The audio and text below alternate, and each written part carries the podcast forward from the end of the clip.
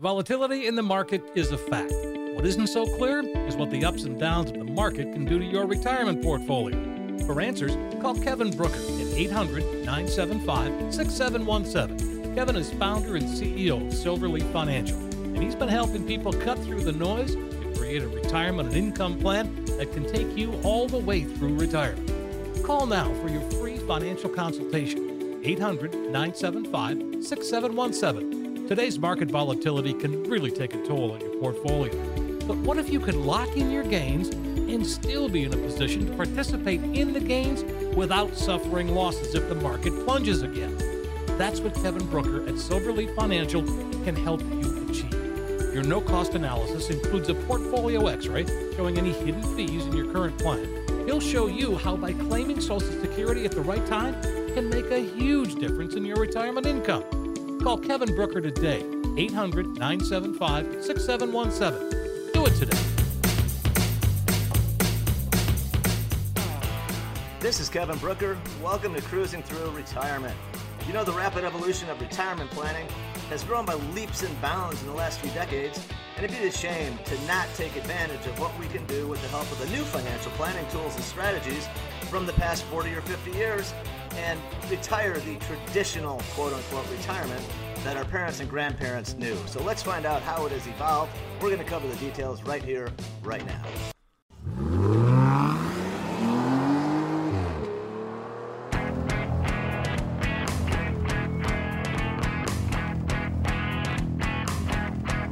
You found Cruising Through Retirement with Kevin Brucher. Kevin is an investment advisor representative with more than 30 years' experience. He's helped thousands of people cruise through retirement, and he'd be happy to help you too. Stick around for today's adventure on Cruising Through Retirement.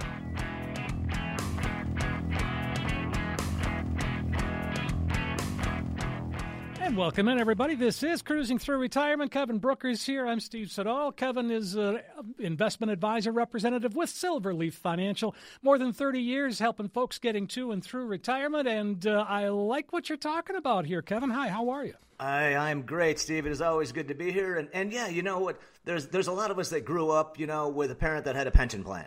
Yep. And and uh, you know the a lot of folks think about retirement like like uh, the same as they did maybe 20, 30, 40, 50 years ago or maybe the same as their parents or grandparents. And and a lot has changed over that period of time just like just like with everything else, right? So much has changed. And and I think it's important that one of the first things that we that everybody recognizes is that unfortunately most of us don't have a pension plan anymore. Um, there was a point in time where I think uh, you know most people that uh, you know, most people, working people, did have access to a pension plan through their company, even if it was in the private sector. Uh, I know my my father, for instance, he was uh, a union guy. He was an operating engineer. If you know the the the big scraper, the bulldozers and the scrapers and the big Right. heavy equipment that uh, you know that they uh, clear out the dirt with and set it up before they can really lay, lay any roads or sidewalks or anything else. And so he did that, and because of the union, he had a, he had a pension plan, so he was able to retire at the age of sixty, and he lived a perfectly enjoyable retirement for thirty three years. He didn't pass Wow. until you know until ninety three, and the reason he was able to do it is because he had a pension plan uh, that included cost of living adjustments, by the way, um, and he had a fantastic health care plan all through the union. And and so I grew up a very, you know, as you might imagine, pro union household. Sure. um, because of those benefits and because they took care of they took care of the people. In fact, as negotiating as a large group of people, you've got a lot more power than negotiating as an individual. Of course. You know? And and so, but it was because of those two things. Because he had an excellent health insurance plan that covered his, his medical bills, my mother's medical bills, and he had a pension that adjusted with inflation. He was able to live very well off of his Social Security and then the the small amount of savings that he had. Uh, my father was never a wealthy man, but but he, he he did very well. He did well enough to take care of him and his him and his family and his wife, and he was able to you know retire and move to Florida and enjoy the you know the pool in the backyard and all those things I like it. right? So I, to, to me, it's important to recognize that because what we, you know, when they first set up Social Security back in the 30s, they talked they talked about this three-legged stool that everybody was supposed to retire on, and Yep. the three the three legs of the stool, right, was Social Security after they put that in force, that pension plan from work, and your personal savings, right? Those were the three legs. Your Social Security check, guys, is really only supposed to be about a third of your total retirement income. It, it was never meant, never expected, and never thought to be your only source of retirement income. Uh, it was just supposed to be supplemental. And, and so, what we need to do is figure out how we're going to replace that pension that we don't have. How, uh, how are you going to set up your two thirds that you're responsible for to make sure you've got the income that you need to last you as long as you need it to last? All right. And, and again, a good the, advisor. And that's where you come in, right? That is exactly right. That's where a good advisor can help you out. I like this talking about a traditional retirement versus a modern retirement, and and um, yeah, you described it well in terms of what it was like before. And so let's let's transition. What is the difference? How do we make it a modern retirement? Um, I mean, we're living longer. We know that. It's, yes, that's one of the biggest risks, actually, longevity risk. That is the biggest risk in my in my humble opinion. Um, you know, when when they first set up Social Security back in, I, I believe it was 1933. Um, then they they established Social Security, and with the payments to start at 62, I think um, I, your life expectancy, guys, was basically 62. All right. Sure. No, it yeah, was, it was 65, right? It was, it was, it was, you know, I've seen different studies. Some of okay. them actually showing 60, 61, others 64, 65. And so, okay. So that's why I say it was basically 62. In the ballpark. yeah, because different studies have shown different ages. But the fact is, it was not expected that you would be collecting the money for decades, let alone even more than a couple of years. And, right. and, and so, uh, what's happened with medical science and all the advances in medical science and medicine and healthcare, you know, they've figured out how to extend our lives considerably. Just in, in, in the last century, yeah, I mean, I, I want to say people that were born in 1900, I believe your life expectancy, you know, was between 55 and 60. And and and people born, you know, when I was when I was born, not to date myself, but I believe it was about 75 life expectancy. And it was going up up up until COVID hit and then it, you know, fell back down. But the fact is we're living a lot longer uh, than in the past, and because of that, you might have like my father had a 33 year retirement. And if you do have that long retirement, obviously we've got to make sure we've got enough money, not just to pay for it when we retire, but to make sure we have enough money that as inflation continues throughout your retirement, you're still going to be able to live that lifestyle that you want to live. And and that's the important part I think a lot of people are missing. I think they're underestimating how much inflation possibly could be in the future. Well, of course, and, and we certainly have had a, a crash course in inflation in the last year and a half. Oh, we have for sure, and, and, and you know what? I, I certainly don't like it. I, I, I probably complain, you know, a couple times a week. I, will complain about you know the cost of something, and sure. uh, you know the latest is that going going out and I, I, don't think you can buy a cheeseburger for less than fifteen bucks anymore. And, i think you're right. You know, like what is going on? I'm seeing you know French fries for like eight dollars, and I'm saying this is just crazy, right? And so, but I, on the positive side, I think it's actually a really good reminder I think it is a really good lesson that everybody has been reminded of that we can't take it for granted that the prices are going to stay the same. In fact, they might rise faster than your wages, right? And and the fact is a lot of people on that lower I think it's about the lower quarter or lower third of the population, they're having a pretty tough time right now because that segment of the population doesn't have any money, doesn't really have much money put away, and they tend to live paycheck to paycheck. And so when you're in a situation like that, and you've got your life dialed into a set expense level, and then your prices go up 10, 15, 20%, well, now all of a sudden, you, have got a little bit of a problem, right? Mm-hmm. And so it's really important that we take a look at it, and, and we have to figure out how to replace that income. So we've got a longer life, right? And we have less sources of income. We don't have the pension that our parents and our grandparents had. My grandpa had one from Campbell Soup, spent his career at Campbell Soup, had a great pension plan, all right? But now we're living longer and we've got fewer resources available to us because we most of us don't have that pension plan. If right. you're a, if you're a government employee, you might you might have one, but the rest of us are kind of out of luck. So it's really important that we understand this, we dial into it, and we stay committed to saving your money for retirement and trying to put away as much as we can so that when you do retire, you're going to have you're going to have a nice nest egg put away and you're going to be so happy that you were so disciplined for all those years because now you can really enjoy your retirement. That's what it comes down to discipline over time. It is. It's it's discipline, and I, I tell people it's discipline and commitment.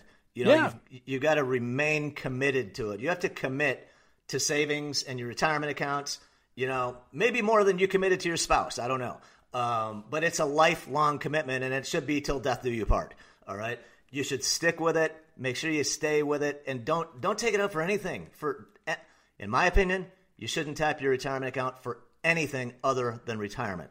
And whether that's a child or a relative, uh, or you get laid off, you know, I, I, think that should be the very, very, very last thing you do. Um, tap your retirement because the fact is, a lot of people that do that, they never pay it back. They wind up paying penalties and then they wind up uh, hurting themselves because when they do want to retire, they just don't have enough money to do it. Sure. Well, and, and again, that's the sad news. I mean, that's the sad part of this.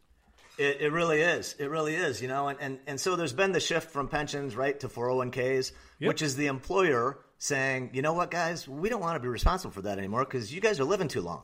And it's you're costing, on your own. You're on your own. It's costing us too much money. And uh, there was just actually in, in, Illinois where I, me and my wife moved from Illinois uh, 12, 13 years ago.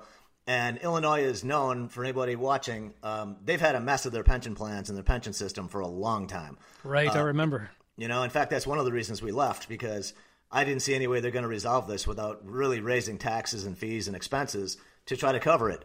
And uh, and they actually just did something where they combined like a I don't know hundreds of pension plans into like two, and so we'll see how that turns out. Um, you know, the the people on the in those plans didn't want it to happen, um, but that that's what they're doing there. So let's talk though about how you can set up your own personal pension. Yeah, well, let's right? do that. How do we do it, Kevin? How do we do it? You know what? Well, the first thing there is that old rule of thumb, right? About you can have money in stocks and bonds, and you can have a four percent withdrawal rate, and that is a high probability that you won't run out. Is what they tell you.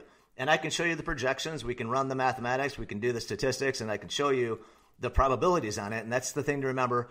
It's a it's a high probability, but it's not a guarantee. Okay. And the issue with, let's say you've got a million dollar portfolio and you've got a 4% withdrawal rate, that means you could take out $40,000 a year on a million. Okay. And that number mm-hmm. is lower than most people think. Whenever nine times out of 10, I bring that up and they're shocked at how low that number is. All right. But the problem is, guys, let's say that you retired in, in 1990 and you left all your money in the stock market. The market had a fantastic decade. You did fantastically well and you didn't really see any bad down years for you know, what, 10 or 11 years until the early 2000s. And so, because of that, the sequence of returns that that person had was very good because they retired into a long, extended bull market and their portfolio grew tremendously in the first several years of the retirement. And so, they had a great retirement and they were able to take out the money they needed and they never had any trouble. Mm-hmm. However, that sequence risk that I'm talking about, it's the sequence of return risk. And what that means is now imagine you retired in 2000 and you left everything in the stock market. And then 2000, 2001, 2002, now it's cut in half. The market got cut in half over that two and a half year period. So your million dollars is now a half million. So now, if you want to take that 40,000 a year, your withdrawal rate would be 8%. And there is no advisor that I'm that I've ever met uh, or know of that will tell you you can take out 8% and expect that portfolio to last you through retirement. It's just not going to because we know there's going to be some years in there where the market is down 20%, 25%. We know, just look at history. All right. And that's something a lot of people forget, Steve, and that, that really, it kind of drives me a little bit crazy is that, is that people don't look back at market history and realize that on an average normal year, the market moves 17% between its high and its low for the year. Within that year, guys. Within the year. Within 12 months, the market normally has a 17% range, and in the finance world, we call that standard deviation. So mm-hmm. all you need to do to figure out how much something goes up and down is look at the measurement called standard deviation. I know maybe some maybe some people think that's a fancy term or something, but the fact is that's what it measures. It measures how much something goes up or down. And the S&P 500 index is what I'm referring to that has an average of 17% volatility every year, average, all right? So obviously that means there can be years where it's less and there can be years where it's more, right? And we've lived through those. So the biggest problem for somebody coming up to retirement when we say, Are you in that red zone, which is the 10 year period before retirement, is that if you keep all your money in the market, there is a chance you could lose some of it, if not a lot of it, because there have been even 10 year periods of time where the markets were down. Just go back and imagine if you loaded up in the stock market in the beginning of 2000 right? If you did that, let's say you bought the S&P 500 index in I don't know February of 2000, right? Then it went down. It, you know, it went down in, in 2000, down again in 01, and down again in 02. And now you're down like 50% on your money, right? Now it starts to come back. And just think about the anxiety if you're retired or getting ready to retire, seeing your portfolio value go down and down and down as you want to retire. I mean, I think that would be extremely stressful. And then markets start to pick back up, and you know, 03, 04, 05, 6, then 7 comes along. You just just got back your head above water for maybe two or three months, maybe four months, and then boom, turns around, gets hit with the housing recession, the Great Recession, whatever you want to call it, yeah. goes back down again. Steve, it took another four or five years from there to get back until your head is above water. So all in, it took 12 or 13 years for you to wow. get back to break even, guys. This is not to making money. This is just being to a point where you're not losing money. Okay? And if you want to keep it simple, just look at Microsoft. Just pull up a chart on Microsoft, a long term chart on Microsoft, and look at where it was in 2000, and then look how long it took to get back to where you're profitable. Okay? But it's not just profitable, right? Because you could look at it and say, well, Kevin, if it took me 12 years, you know what? Right now, I can get a 6% guarantee on a 10 year investment. I can guarantee anybody 6% right now today for 10 years. Compound interest, guaranteed, no risk, no fees. So that Sign means me it, up right? which yeah. I think, which I think is a really good number because um, it's the highest, guys. It's the highest it's been in almost twenty years, right? Jeez, I mean, and, wow, right? And so you look at that and you say, okay, what if I put that money in, into that fixed investment at six percent, right? Six percent after twelve years is going to basically double. Okay, the rule of seventy-two. All right, rule of seventy-two. You do the math. However many. So if you're making thirty-six percent a year, it should double in two years. If you're making 12%, it should double in six years. All right, or 6% takes 12 years. Okay, so in that 12 year period, your hundred, your hundred thousand or your million would have turned into two million. So you really shouldn't look at it and say, "Oh, I'm back above. I'm, I'm above what I paid for it," but you're nowhere near where you could have been if you just put it into a fixed interest account. All right. So to get back to that point, I haven't even I haven't even calculated that, but I bet you that's more like 17, 18, 19 years. Um, so and the thing is, we know that there's no guarantees with the stock market, right? So, my message and what I would like to tell everybody is that whatever we're going to do for income, my preference is to have it be guaranteed.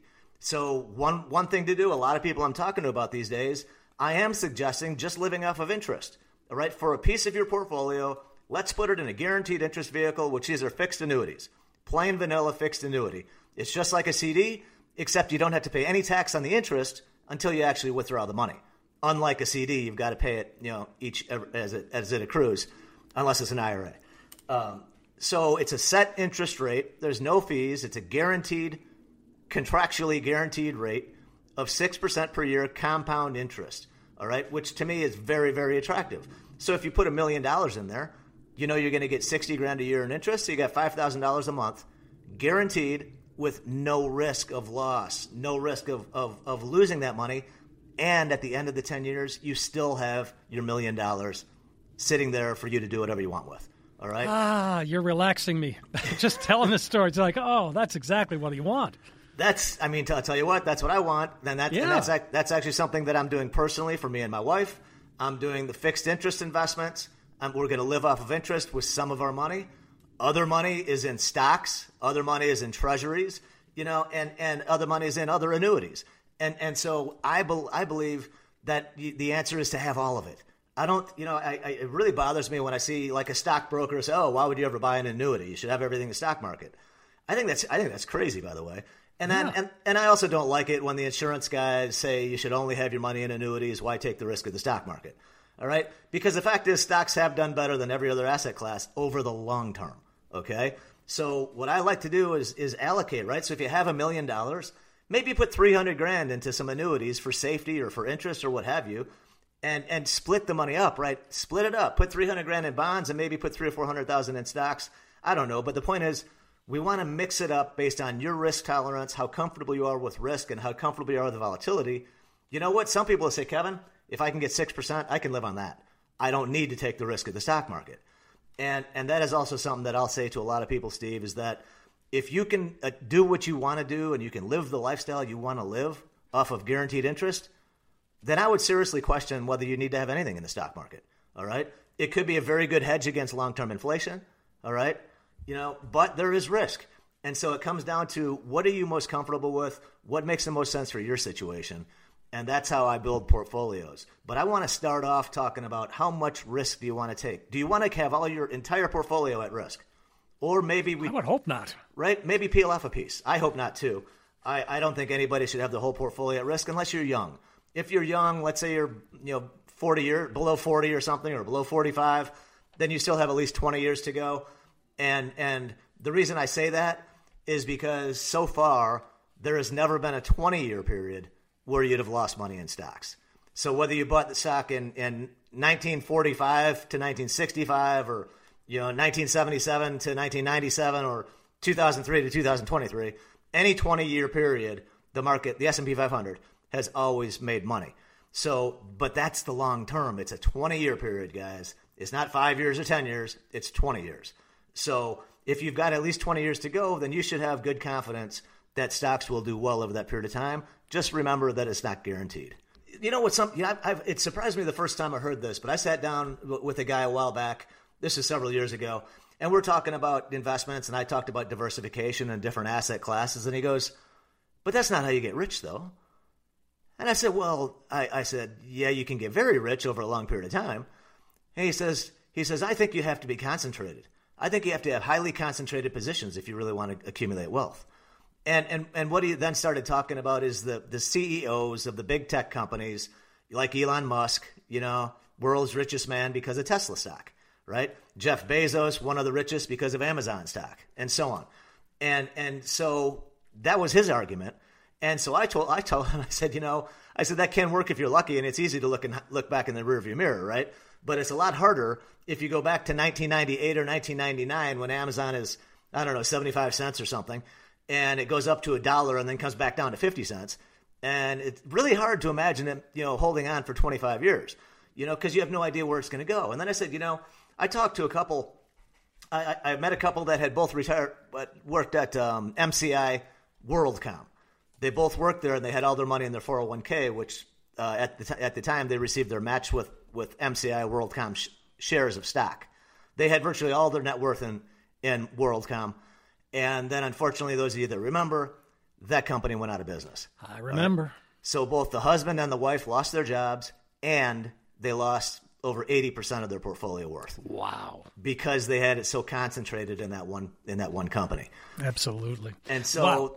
you know, there's no question it's possible. You could load up on one or two or three stocks, whatever they are, and make a fortune off it if you hold it long enough but it's also possible you could lose a large part of your money, right? Sure. So let's remember there's two sides, right? That knife cuts both ways. 800 975 6717 if you want to reach out to Kevin. You can also find out more at the website, silverleaffinancial.com. Silverleaffinancial.com. Uh, Kevin, let's take a turn here. Let's. Uh, we've got some questions. They've kind of been building up here. Let's uh, let's jump oh. in and answer a couple of questions. You know what? Let's do it. Sounds good. All right. Kristen's up first, and she's wondering My husband and I are married and filing jointly. We make about $150,000 combined and are in our late 40s. Neither of us have a 401k, but we do have $30,000 in a traditional IRA, 50,000 in a high yield savings account, and I still need to make the $6,500 IRA contribution for 2023. Should I put it in my uh, traditional IRA or in the Roth? Uh, you know, you know that's a, that's a really good question, and I believe you said you're in they're in their 40s, right? Right, uh, late 40s. Yeah, so in my my opinion, I would. It sounds like you don't have any money in a Roth so far. You mentioned the traditional IRA and the savings. So my opinion, I would actually put it in a Roth. I know you're in a higher tax bracket right now, but it's but you're not in the highest tax bracket. And and so if if putting the money into a Roth wouldn't kick you up into the next level income tax bracket, I would advise to put it into the Roth because I, I talk many times about how you know it. I would rather pay the tax on the seed, plant it, let it grow into this amazing crop and have this entire crop be tax free, as opposed to the reverse, which is what a lot of people do. They get the tax break on the seed, they let it grow, and then they wind up paying tax on the entire crop. So I think personally, I think if you've got at least a 10 year horizon, I think a Roth IRA is the way to go. Sure. All right. And uh, so give us a call or uh, visit the website, Kristen. Uh, uh Kevin would be happy to help you. Uh, let's see. Joanna's got a question. She says, My husband died about six months ago and left me a significant amount of life insurance. It's much more money than we ever had during our 30 year marriage. What's the best first step for me to take in deciding how to handle it financially speaking? Oh well, Joanna, I would say uh, I'm glad to hear your husband has those life set up those life insurance policies, and that and that you're fortunate to have that money. I would say the first thing is don't do anything. That's the first thing to do. Don't do anything yet. Don't do anything too quickly. Make sure you take your time. I typically advise people when there's been a death in the family, especially a spouse that you you know situation you've been married a long time, to move slowly, because there's a lot of emotions swirling around most people are still grieving after six months. And so I would be very cautious about making any long term commitments. My suggestion will be to just put the money in a high yield savings account for right now. You can get a 5% interest rate on a money market. I would put it into a good money market and let it sit there as you look around, talk to different advisors, and evaluate different alternatives. But take your time so you can put together, they can work with you to put together a plan that makes sense for you now at this stage of your life. But don't t- make any rash decisions, please. That's I, and I think that's great advice, Kevin. Just because you're right, there's there's so much emotion, and, and I know in my own life, my my mom died, and my dad just made all kinds of bad decisions, and and it was I mean he just went crazy, and it was not a I mean it wasn't pleasant. It wasn't pleasant for anybody. So No. yeah, take your time. definitely definitely take your time talk to more than one people more than one person you know get different ideas L- listen to different perspectives you know in other words if you, if you talk to somebody that says stock market that's fine. If you talk to somebody that says annuities that's fine too. But make sure you hear about all of them. So you hear about the benefits of different investment strategies. And maybe you'll find you don't even need to take the risk of the stock market because you can live off the interest like we talked about before. But yeah steve I've, I've, I've ran into that too. And guys the other thing just to give you a heads up there are stockbrokers and there are financial advisors that use obituary and death notices as a prospecting list. Okay? That's what they do. They follow the obituaries, they follow the death notices, just like other companies do. You'll notice when somebody passes, you all of a sudden start getting a bunch of mail that you didn't get before. right. It's it's because they want they know there's a good chance you got some life insurance money and they want to be there right away just like a you know vulture sweeping in on someone. Because that's Right. what it is. I mean, you know, that's where the uh, the term ambulance chaser for lawyers came out, oh yeah, yeah. right? It- it- because they just wait for things to happen and just jump in. and then they try to take advantage of it, right? Yep, yep, and they and they and they know that you're weaker emotionally because you're dealing with a big loss. So the best thing I could suggest is go slow. I like to say wait 12 months. It doesn't. It's not necessarily a hard number, but I think it's important to wait more than six months. Sure. All right. And uh, so there you go, Joanna. Lenny is also wondering. Um, he says, I've got $75,000 sitting in my checking account at the bank. Now, this is not part of my emergency fund. What can I do with this money to put it to work for me? Thanks in advance. I mean, there's, Oh. a good, there's a good problem to have. Yeah, that is a good problem to have, Lenny. But um, I would really need more information before I could tell you what to do with it. Um, this is where we get into, you know, if you've gone worked with a broker or a financial advisor, uh, at one point they should have talked about risk and probably given you some papers with questions. And they're talk, and and this is what I'm referring to is called a risk assessment. And this is how we figure out, you know, are you comfortable with stocks? You know, if if, if somebody says to me um, they want stock market retur- returns, but uh, they can't tolerate a loss of more than ten percent, then we have a disconnect, right? Because, like I said a little while ago on the show, the stock market on average will fluctuate 17%. So if you say, so if a person says they don't want to lose 10, then I say you shouldn't be in stocks. All right. So, so that's what we need to figure out whether it's stocks or bonds or mutual funds, or, or maybe you're comfortable with the 6% interest rate that I mentioned earlier too. Um, so I would, I would say that you need to sit down. We need to talk a little bit more and I'd be happy to give you. There's a lot of ways you can definitely do better than checking. If nothing else, move that into a money market so you're at least getting four or five percent interest while you figure this out. Sure, but again, it's a great way to. I mean, it's a great question, Lenny, and, and, and again, it seems an easy easy solution that, that could have uh, real positive effects. Oh, no question about it. No question. He, you're doing the right. You're doing the right thing just by reaching out. And so I do. I do appreciate that question, and I'm not trying to be evasive, but I just want to make sure that Oh, you right. get what you know. That you get involved. Uh, that you invest in what's most appropriate for your situation. Sure. All right. Uh, okay, we'll wind up with Ray here. Ray says when people give that general goal for retirement, the 75 to 85% of your working income, is that net or gross? And, and does that still hold true? You know, you know what? That's another moving target, actually. But I'm going to say that's based. That's net income. Okay, net is what you spend. Net is what you spend. So depending on, I would I would look at net income because you could be in a totally different tax bracket, right? If you know whatever income, whatever tax bracket you're in before, if you're in a really high tax bracket, you know maybe there won't be as much income tax coming out in your retirement. So we, I want to look at net dollars, and I'm going to say I think 75 is too low. Uh, I would say more like 85 to 90 percent. Um, some people actually spend more in retirement than they did before they retired. Well, I okay? understand that because you want to start doing what you worked for all your right? life to go out and enjoy life, enjoy your, in, you know, enjoy yourself. Exactly. That's what I, I talked to my wife about it. You know, because I'm I'm in that retirement red zone, and I talked to her and I said, well, you know, I could probably retire now, but I don't know if we'll ever be able to take another vacation. You know, and so right, and so it's like, all right, I guess I need to keep working and and because you want you want to be able to travel, you want to be able to visit your family and your friends. You probably have some hobbies that that are not free. You know, if anybody that golfs, I was talking to one of my clients yesterday. Uh, she's paying over fifty bucks just to play nine holes now. Okay, just for nine holes on oh a golf gosh. course, and and uh, 52 dollars to play nine holes. Um, and so you know, if you're doing that once a week, that's two, over two hundred bucks a month just on the golf. So chances are you're going to drink. You might have a few beverages, right? Yeah. Uh, you, you're going to have to pay for gasoline and maintenance on your car to get back and forth. So there's a lot of expenses that can come up. So I think it's important when you're uh, one thing that you could do is you want to go through your statements, go through your checking account, your bank statements, and look at what expenses you're incurring now that you are not going to incur when you retire. In other words, maybe if you do a ton of driving now, you know, for work and you're paying for that gas bill, that's something you could save. If you spend a lot of money on dry cleaning or, or a lot of money on the clothes or the outfits that you wear, that should be done when you work, right? But if you're somebody if you're somebody that does not commute, if you're somebody that works at home right now, your expenses might not change much at all because you're not commuting, you're not paying parking fees. Hopefully, you're not going to Starbucks every day to buy the eight dollar coffee. Um, you know, so your expenses might not change at all. So it all depends on your lifestyle. But I think if you use a figure of ninety percent, you'd be much more in the ballpark than down at seventy five. I'm more of a hundred and ten percent guy. you know, I'm I'm looking at that's actually what I look at, Steve. I look at 100. percent I just I'm looking the same, and, th- and then I'm adding inflation to it.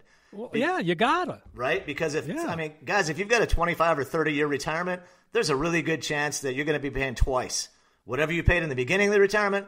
it's probably going to double by the end of your retirement. And, and so you want to, we all have to make sure we've got other income sources we can tap to help us deal with inflation. And I've talked about laddering investments that you can start at different points in time and that's a way that you can address inflation. You can have an investment that you don't start pulling from until you're 70, and another one you don't start pulling from until you're 75, something like that, so that you have different sources you can activate and turn on to generate more income as time goes by. And that way you'll be able to maintain the lifestyle that you want to live, and you're probably going to be enjoying it all the while. Wow, you summed it up so nicely. Oh, it's, a great way, it's a great way to end things. So, uh, what's your what's your take on the market this week?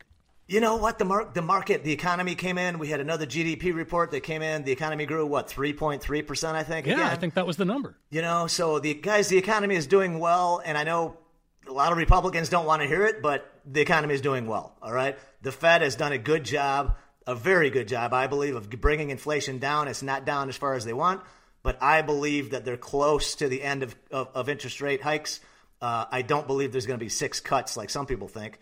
So I think we could see some volatility if there's some changes in inflation. But I like I like the market. It looks good. The valuations look good. I think you keep on investing. Stick with your long term plan. Just look at look at reallocating or rebalancing if there's something that feels too much risk for you. That sounds fantastic, Kevin. And and uh, again, that's a, it's been a it's been a fun show. It goes by really quick. Oh, you know what? It, it always goes by faster than I expect. You know. Yeah. so I hope you guys uh, hope you guys found it helpful.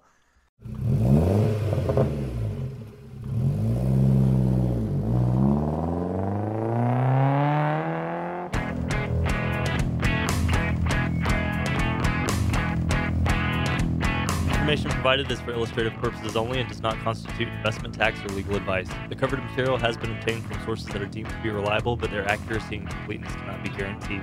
There are risks associated with every type of investment vehicle. Please read the prospectus and risk disclosures thoroughly before investing. Insurance guarantees are subject to the insurance company's ability to pay. Neither Silverleaf Financial, Kevin Brucher, hosts, and guests are responsible for the usage of information discussed. Security and investment services offered through Silverleaf Financial, member FINRA SIPC. Please consult with an experienced advisor before making any investment decisions. Volatility in the market is a fact. What isn't so clear is what the ups and downs of the market can do to your retirement portfolio. For answers, call Kevin Brucher at 800 975 6717. Kevin is founder and CEO of Silverleaf Financial, and he's been helping people cut through the noise to create a retirement and income plan that can take you all the way through retirement. Call now for your free financial consultation. 800 975 6717. Today's market volatility can really take a toll on your portfolio. But what if you could lock in your gains and still be in a position to participate in the gains without suffering losses if the market plunges again? That's what Kevin Brucher at Silverleaf Financial can help you achieve. Your no cost analysis includes a portfolio x ray showing any hidden fees in your current plan. He'll show you how by claiming Social Security at the right time can make a huge difference in your retirement income. Call Kevin Brucher today, 800 975 6717. Do it today.